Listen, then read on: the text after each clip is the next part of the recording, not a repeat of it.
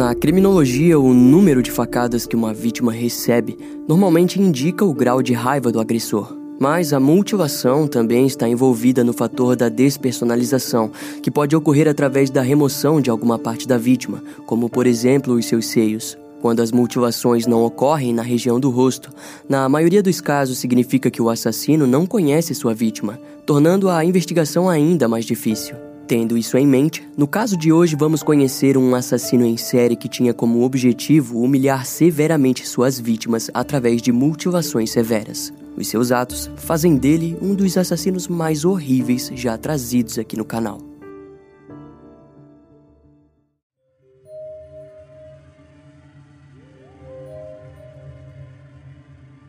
Como já vimos várias vezes aqui nos episódios, a região de Melbourne, na Austrália, é repleta de subúrbios onde a prostituição é visivelmente alarmante. E Margaret Josephine Maher, de 40 anos, era uma dessas profissionais do sexo que atuava no subúrbio de Broadmeadows. Ela seria vista com vida pela última vez próxima do supermercado Safeway ao meio-dia 20 do dia 4 de outubro de 1997. Em pouco menos de duas horas, o seu corpo foi encontrado no mesmo dia em cima de uma caixa de papelão.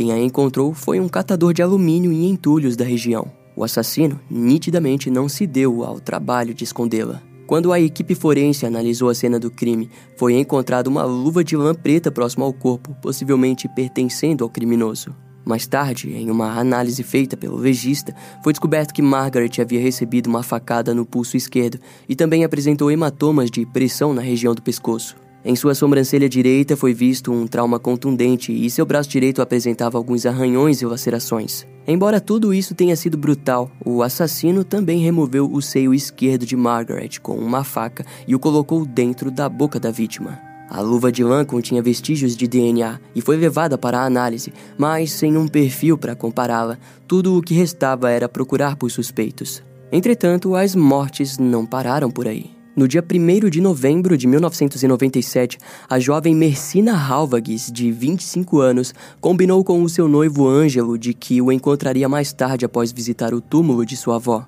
Na tarde daquele dia, ela saiu de casa com flores e uma lata de refrigerante. Com o carro do seu noivo, Mercina chegou no cemitério do bairro Faulkner, em Melbourne, por volta das 3h45 da tarde. Ela caminhou até a seção ortodoxa grega, onde se ajoelhou no túmulo de sua avó. O único vestígio de sua presença no local seria encontrado mais tarde devido às flores e o refrigerante.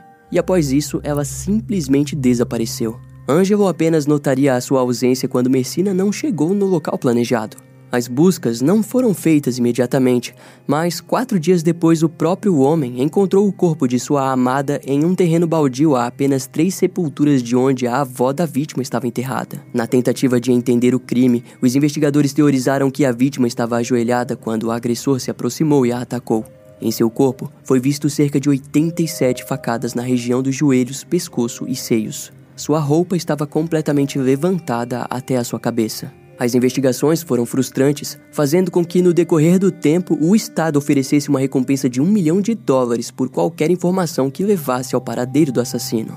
Na época, nenhuma testemunha ocular importante compareceu para ajudar nas investigações, fazendo com que o caso beirasse o arquivamento. E por cerca de um mês, Melbourne permaneceria normal, até que mais um crime chocasse os moradores locais. Na manhã do dia 31 de dezembro de 1997, o corpo mutilado da idosa Caitlin Downes, de 95 anos, foi encontrado em seu quarto na casa de repouso da região. Ela foi esfaqueada até a morte e o horário foi dito pelo legista como sendo por volta das seis e meia da manhã. Os detalhes chocaram os funcionários da casa de repouso e também a própria polícia. No entanto, naquela altura, esses três casos sequer haviam sido conectados. Afinal, o perfil das vítimas era completamente diferente. Eles tinham uma profissional do sexo, uma garota de família e uma idosa. Como resultado, os casos foram considerados isolados e foi tudo arquivado. Porém, seria questão de tempo para que o fim dessas histórias encontrasse um novo ponto final.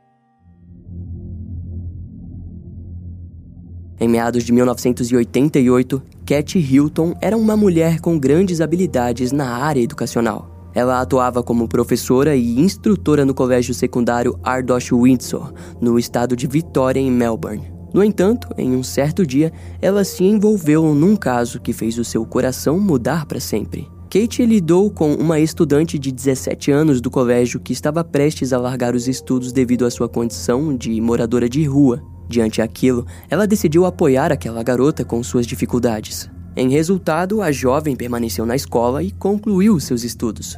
O incentivo vindo de Kate mudou a vida daquela garota e, consequentemente, da sua família, mas também mudou a dela, que decidiu que desejava ajudar milhares de outras crianças. Desse modo, nasceu a Fundação da Juventude Ardok, que ampliou os horizontes dos jovens australianos. Sem dúvidas, no decorrer dos anos, a Ardok se tornou uma das mais conceituadas instituições beneficentes de educação infantil da Austrália. E foi naquele local que Nicole Amanda Peterson, de 28 anos, decidiu desenvolver sua carreira profissional. Ela era formada em psicoterapia e atuava na ala que ajudava jovens usuários de drogas ou com outros problemas relacionados. Com o tempo, o trabalho que Nicole fazia dentro da instituição fez com que um leque de possibilidades se abrisse. Ela então mirava em criar o seu próprio consultório particular. Para isso, Nicole participou de vários outros trabalhos, como, por exemplo, no auxílio dentro da Fundação de Álcool e Drogas de Vitória, onde aumentou sua experiência. A jornada, no entanto, seria difícil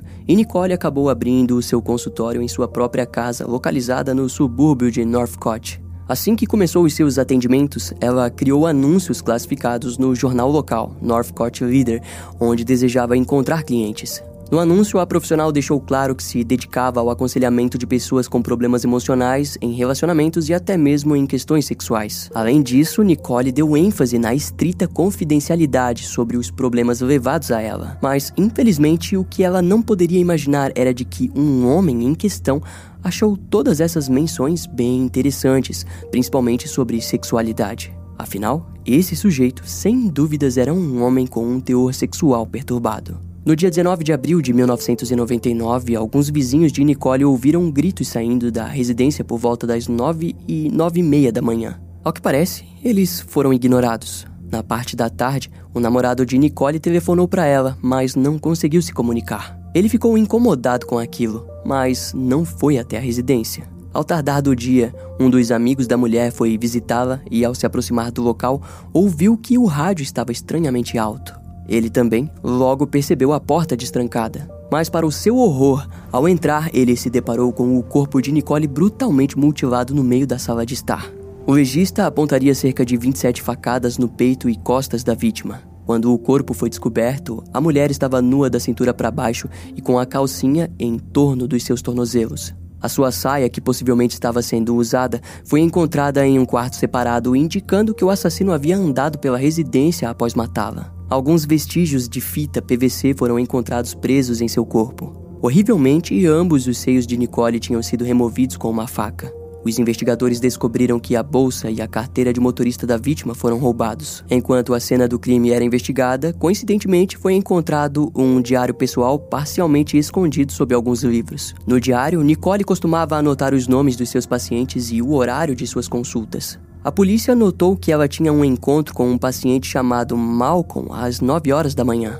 Além disso, ao lado do nome havia o número de telefone do celular do suspeito. Quando investigado, foi descoberto que pertencia a um jovem estudante da Universidade de La Trobe, na Austrália. Ao investigar o garoto, os investigadores descobriram que um homem havia abordado o jovem com uma oferta de trabalho e conseguido o seu número. E em pouco tempo, a polícia conseguiu identificar o sujeito se tratava de Peter Snorri Dupas, de 46 anos. No dia 22 de abril de 1999, o suspeito foi preso sob acusação de assassinato no Hotel Excelsior, no bairro de Thomastown, em Melbourne. Quando posto na sala de interrogatório, os investigadores perceberam alguns arranhões no rosto e mãos do suspeito. De acordo com o criminoso, os arranhões eram resultado de um trabalho que estava fazendo no galpão do seu quintal com um torno. Entretanto, a polícia não encontrou nenhum torno em sua residência. Mas ele logo tentou mudar a sua história, e os investigadores não estavam com cara de quem aceitariam aquele papo furado. A polícia trouxe registros telefônicos que mostravam que ele tinha telefonado pelo menos três vezes para Nicole. Peter contou que insistiu em tentar marcar consultas de aconselhamento para tratar a sua depressão e vício em jogos de azar. De acordo com ele, Nicole teria dito que não era necessário aconselhamento para lidar com aqueles problemas. Mas, obviamente, Peter nunca havia telefonado apenas para aquilo, ou ela sequer deve ter falado algo do tipo. Os investigadores, na verdade, acreditavam que aquelas ligações haviam ocorrido para que ele pudesse criar uma estatística de vulnerabilidade da mulher, sabendo assim quando ou em que horas ela estaria sozinha em sua casa. E enquanto isso, com um mandado de buscas na residência do suspeito, foram encontradas roupas manchadas de sangue, fita de PVC, uma máscara de esqui, recortes de jornais sobre o assassinato de Nicole e um papel sobre o anúncio da mulher no jornal. Assim, Aquelas pistas indicavam claramente a culpa de Peter. Os investigadores registraram que, para o criminoso, as qualidades e juventude da vítima não possuíam importância. Tudo o que ele desejou era o poder de tirar a vida de Nicole. Para conseguir uma consulta, Peter usou um telefone e nome falso. Numa ligação, ele mentiu que se chamava Malcolm e que gostaria de lidar com sua depressão. Em investigações posteriores, foi descoberto que na manhã da segunda-feira do dia 19 de abril, Peter estava em sua casa compartilhada na região de Pascoa Vale, quando esperou sua colega sair para trabalhar, para então partir em direção à casa de sua vítima. Quando as autoridades investigaram a vida do suspeito, eles logo perceberam que Peter era um homem medíocre. Além de que, para a pouca surpresa dos investigadores, ele parecia estar desde os seus 21 anos colecionando condenações por crimes sexuais. Peter nasceu em 1953 na cidade de Sydney, em Nova Gales do Sul. Seu ambiente familiar era como qualquer outro da década de 50. Nada de impactante acontecia em sua casa e seus pais eram sempre presentes. Eventualmente, quando ele ainda era um bebê, a sua família se mudou para a cidade de Vitória, em Melbourne. Quando ainda era muito novo, Peter concluiu o ensino médio e logo obteve o seu certificado de ensino superior. Evidentemente, ele era um jovem inteligente e com um futuro promissor para a Austrália. Entretanto, foi uma surpresa para todos quando, aos 15 anos, ele foi preso após esfaquear uma mulher no rosto, pescoço e mão. A mulher sequer o conhecia e, por sorte, conseguiu se defender do ataque. Em interrogatório, o jovem Peter disse que não entendia o motivo, mas foi impulsionado a atacá-la. O detetive responsável pelo caso, Ian Armstrong, descreveu em seu relatório o agressor como sendo alguém fraco e gentil com as autoridades durante o processo. E devido à sua idade, Peter foi internado em um hospital psiquiátrico e liberado duas semanas depois. No ano seguinte, o Hospital Austin de Vitória registrou um caso sinistro e extremamente repugnante. Alguém havia invadido a ala do necrotério e esfaqueado dois cadáveres de duas mulheres idosas com a faca do patologista do hospital. Futuramente, antes do julgamento devido ao formato do corte e a região do esfaqueamento, Peter seria indicado como responsável pelo ocorrido. Nos anos seguintes, ele permaneceria longe de problemas até os seus 21 anos, até que no dia 25 de julho de 1974, Peter invadiu a residência de uma mulher e a ameaçou com uma faca. A vítima foi em seguida amarrada com uma corda e violentada sexualmente de maneira brutal. Durante o ato, Peter frequentemente ameaçava machucar o bebê da vítima, caso ela não fizesse o que ele queria. Os detalhes do caso não são públicos, mas no tribunal, o juiz descreveu o crime como um dos piores estupros que se pode imaginar. Peter então foi condenado e recebeu a sentença de nove anos de prisão, com uma pena mínima de cinco anos. Já dentro da prisão, o psiquiatra Dr. Evan Bartolomeu entrevistou diversas vezes o criminoso. A sua análise resultou em um longo relatório sobre a capacidade mental de Peter. Ele era um jovem com um sério problema psicossexual e que parecia negar sua responsabilidade no crime que cometeu. De acordo com o Dr. Allen, Peter se tornaria ainda mais perigoso, principalmente pelo fato de que, devido à negação, o tratamento para a sua saúde mental foi completamente ineficaz. E após ser liberado, com apenas dois meses livre, ele molestou quatro mulheres diferentes em apenas dez dias. Em fevereiro de 1980, por esses ataques ele recebeu cinco anos de prisão em três acusações de intenção de estupro, agressão com intenção de roubar, ferimento malicioso e atentado ao pudor.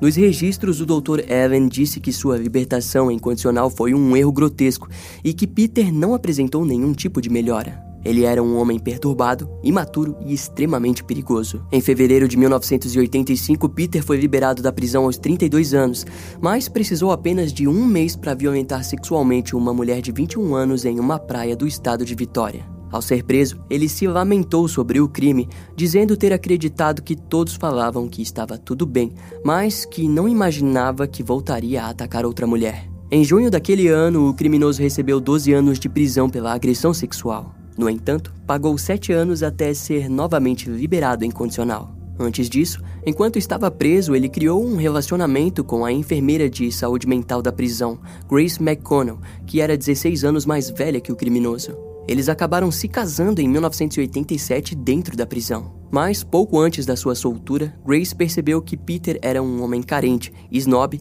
e que não se importava com ela, a fazendo pedir o divórcio. Futuramente, ao ser entrevistada, ela disse que durante o relacionamento ele insistia que Grace poderia ajudá-lo a se tornar uma pessoa normal. Ao que parece, ela teria se casado não por amor, mas para que pudesse ajudá-lo em sua reabilitação para a sociedade. Durante a sua condicional, a relação sexual de ambos era inexistente e, com o tempo, ela não suportava o seu toque. Somos assim levados para janeiro de 1994, quando Peter vestiu um capuz, se armou com uma faca, fita isolante e algemas e seguiu uma mulher que fazia piquenique no lago Epaloque, em Vitória. Ele a observou por muito tempo até decidir segui-la até o banheiro, onde a ameaçou com a faca, mas por sorte os amigos da mulher o expulsaram do local. Ao que parece, Peter saiu da região sob o efeito de raiva ou frustração, pois de alguma maneira conseguiu bater o seu carro e foi preso pelos policiais chamados pelos amigos da mulher. E diante o tribunal do condado de Bendigo, ele se declarou culpado por uma acusação de cárcere privado ao tentar deixá-la presa dentro do banheiro. Por aquele incidente, Peter foi condenado a três anos e nove meses de prisão, com um mínimo de dois anos. Assim, em setembro de 1996, ele deixou a prisão e encontrou uma casa compartilhada com uma doce mulher identificada como Senhorita Stark. A casa ficava no subúrbio de Pasqua Vale, em Melbourne. Entretanto, no ano seguinte, Peter iniciaria uma onda de assassinatos brutais que chocaria toda a Austrália. Agora, voltando para o presente, o julgamento de Peter sob a acusação de assassinato de Nicole Amanda Patterson iniciou em 22 de agosto do ano 2000. Diante as provas esmagadoras, o júri mal precisou de três horas para declará-lo culpado. O aclamado juiz Frank Vincent disse descartar qualquer tipo de perspectiva de que a reabilitação salve Peter. Ele continuou ao dizer que o criminoso em nenhum momento demonstrou remorso pelo que fez e afirmou duvidar de tal resposta humana. Em um nível fundamental, Frank explicou que Peter representa a terrível, ameaçadora e irrespondível pergunta de como assassinos são e o que são. O criminoso violou todos os princípios fundamentais da sociedade da Austrália ao retirar a paz de suas vítimas, que habitavam a sociedade pacificamente. O longo discurso de Frank se prolongou ao ponto de ele falar em alto e bom tom como a gravidade e a natureza dos crimes de Peter sempre representaram um risco a todas as mulheres. E como consequência dos atos que o tribunal julgou, o réu deve permanecer permanentemente removido da sociedade. Frank finalizou ao dizer que a sentença do tribunal é de que Peter Norris Dupas permaneça preso pelo resto da sua vida e sem possibilidade de liberdade condicional recebendo então formalmente a sentença de prisão perpétua. No ano seguinte, os advogados do criminoso tentaram apelar, mas o processo foi negado. Nos próximos anos, a promotoria uniu provas da conexão de Peter com o assassino da profissional do sexo Margaret Maher, morta em 1997. As evidências principais estavam no fato de que a remoção dos seios de Nicole e Margaret foi surpreendentemente semelhante, alegando assim que aquilo fazia parte de sua assinatura como um assassino em série. O psicólogo forense Ian Joblin disse no tribunal que o comportamento deturpado do réu nasceu de suas fantasias de conquista e controle. De acordo com Ian, Peter fantasiava matar suas vítimas, mas quando o fazia se decepcionava, pois em sua mente ocorria de outra maneira. Devido a isso, ele naturalmente começava a procurar outra vítima na esperança de que sua fantasia se completasse. E esse comportamento compulsivo o torna em essência um assassino em série. Antes do julgamento iniciar, o júri não foi informado que Peter já estava cumprindo pena de prisão perpétua pelo assassinato de Nicole Patterson, mas incrivelmente ele também precisou de menos de um dia para condená-lo. A irmã da vítima descreveu Peter como um psicopata e uma pessoa repulsiva. No dia 16 de agosto de 2004, o criminoso foi formalmente sentenciado à segunda pena de prisão perpétua. Ao fim, o juiz disse que, com base em todo o histórico de condenações por violência sexual, é nítido que ao longo da sua vida, Peter possuiu a necessidade de justificar o ódio perverso e sádico pelas mulheres, desprezando seus direitos de viver. Perante ao Tribunal da Austrália, seus crimes são categorizados como os mais graves do país. Nenhuma das suas vítimas fatais tiveram a chance de se defender. E o juiz continuou ao dizer que o criminoso repetidamente violou a norma da sociedade com base na sua conduta brutal. No ano seguinte, os advogados tentaram novamente apelar, mas o processo foi negado. Enquanto aquele julgamento era finalizado, um inquérito já estava aberto sobre a conexão de Peter com a morte de Mercina Halvags, encontrada brutalmente mutilada em 1 de novembro de 1997. No inquérito, novas testemunhas foram atribuídas que alegaram terem visto Peter no cemitério Faulkner no dia do crime. Além disso, o túmulo do avô do criminoso estava a aproximadamente 128 metros da cena do crime. O carro que o suspeito possuía na época do crime foi vendido no mês seguinte ao assassinato e posteriormente esmagado, sem ter a chance de ser examinado pela polícia. Os ferimentos de Margaret Maher e de Nicole Amanda Peterson foram comparados com as de Mercina Halvags, mas de acordo com o patologista, não haviam evidências suficientes para os conectar. Os advogados de defesa se aproveitaram disso para informarem que a polícia só estava conectando o réu ao crime por conta do seu histórico de homicídios e ódio pelas mulheres. Com isso, o inquérito acabou sendo adiado. Até que no dia 2 de setembro de 2006, o próprio criminoso foi levado da prisão até o quartel da polícia em Melbourne, onde foi interrogado. A princípio, a conversa não rendeu nenhuma evidência de sua participação no crime. No entanto, tudo virou quando o outro preso disse à polícia que Peter havia confessado o assassinato em 2002. De acordo com ele, ao longo dos meses o criminoso confiou nele e confessou o crime diversas vezes. O prisioneiro em questão estava preso por tráfico de drogas e também aceitou depor contra o assassino em série em troca da liberdade antecipada, pois só o restava dois meses para sua sentença de cinco anos acabar. Curiosamente, o governo também declarou que o sujeito era elegível para receber uma parte da recompensa de um milhão de dólares para quem oferecesse qualquer informação que levasse à prisão do assassino. Desse modo, o julgamento oficial começou no dia 12 de dezembro de 2006. No tribunal, a testemunha principal do caso descreveu em detalhes o que Peter disse ter feito com a vítima. O processo judicial demorou cerca de 22 dias, até que no dia 9 de agosto de 2007, Peter foi condenado à sua terceira sentença de prisão perpétua. Porém, um recurso foi aberto e novamente o julgamento foi anulado. Porém, posteriormente, num novo julgamento, Peter seria definitivamente condenado à prisão perpétua. Embora o ínfero judicial tenha acabado, os investigadores continuaram revisitando casos arquivados na busca de conectar o criminoso a eles. Foi então que descobriram que em dezembro de 1997, Peter teria telefonado sem motivo aparente para a casa de repouso onde Caitlin Downes, de 95 anos, foi encontrada horrivelmente esfaqueada. Uma investigação foi aberta e em fevereiro de 2018 ele foi oficialmente acusado pelo crime. Em outro caso que a polícia acredita que Peter esteja envolvido é na morte de Ellen McMahon, de 47 anos. A mulher foi morta em 13 de fevereiro de 1985, acreditando assim que ela tenha sido sua primeira vítima fatal. Na época, Ellen estava pegando sol na praia quando foi atacada. O seu corpo foi encontrado com as mesmas características que já conhecemos. O principal motivo para que os investigadores o acreditem em esse crime é devido ao fato de que ele aconteceu próximo ao local onde Peter já havia violentado sexualmente uma mulher de 21 anos. Naquele dia, deveria ser impossível ele ter matado a mulher, pois estava pagando por um crime de estupro. Contudo, mais tarde, os investigadores descobriram que, coincidentemente, ele havia solicitado a licença pré-soltura e estava morando na região próxima à praia onde Ellen foi assassinada. Mas, de qualquer maneira, devido à falta de prevenção de itens que o conectem ao assassinato, o caso continua até hoje arquivado e sem solução. Peter também é suspeito do assassinato de Renita Brunton, de 31 anos, morta em 5 de novembro de 1993. Na época, a vítima trabalhava em uma loja de roupas de segunda mão em um shopping no bairro de Sunbury, em Vitória. O crime causou espanto nos moradores da região, pois Renita foi esfaqueada cerca de 106 vezes nas regiões que familiarmente combinam com as vítimas pelos quais Peter foi condenado. No entanto, ele nunca foi acusado no crime devido à ausência total de evidências ou provas circunstanciais. Ao fim, ainda hoje, Peter Norris Dupas, também conhecido como o Multivador de Melbourne, continua preso na unidade de proteção de segurança máxima do Centro Correcional de Port Phillip. Desde 2006, ele já tentou suicídio diversas vezes, mas sem sucesso. Os funcionários o descreveram como um prisioneiro modelo, mas que se fosse algum dia solto, voltaria rapidamente a ser um monstro. Afinal, esse é o padrão de Peter, desde suas prisões iniciais. Ou seja, não importa quanto tempo fique preso, a sua natureza é pura e evidentemente má. Esse caso vai ficando por aqui. Eu espero que você tenha gostado.